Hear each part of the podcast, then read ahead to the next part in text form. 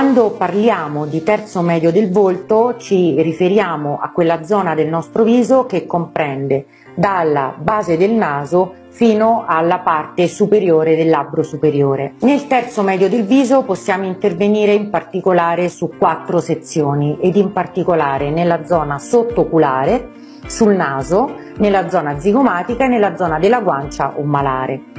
Cosa possiamo fare e con quali trattamenti possiamo intervenire in questa zona? In particolare le soluzioni migliori sono quelle infiltrative e soprattutto legate all'utilizzo di tre molecole, di tre sostanze prima di tutto, che sono calcio idrossiapatite, acido ialuronico e acido polilattico. Con queste tre sostanze possiamo intervenire in questa zona ridonando tridimensionalità al volto e magari riempiendo quei visi che sono un po' più scavati rispetto ad altri. Oltre a questo possiamo ottenere anche un sollevamento di riflesso della regione inferiore del volto andando ad intervenire proprio nel terzo medio, quindi ricostruendo il profilo zigomatico e possiamo anche ottenere un leggero effetto lifting tra virgolette della punta del naso attraverso sia infiltrazioni di acido ialuronico sia attraverso l'utilizzo della tossina botulinica in dei punti ben specifici.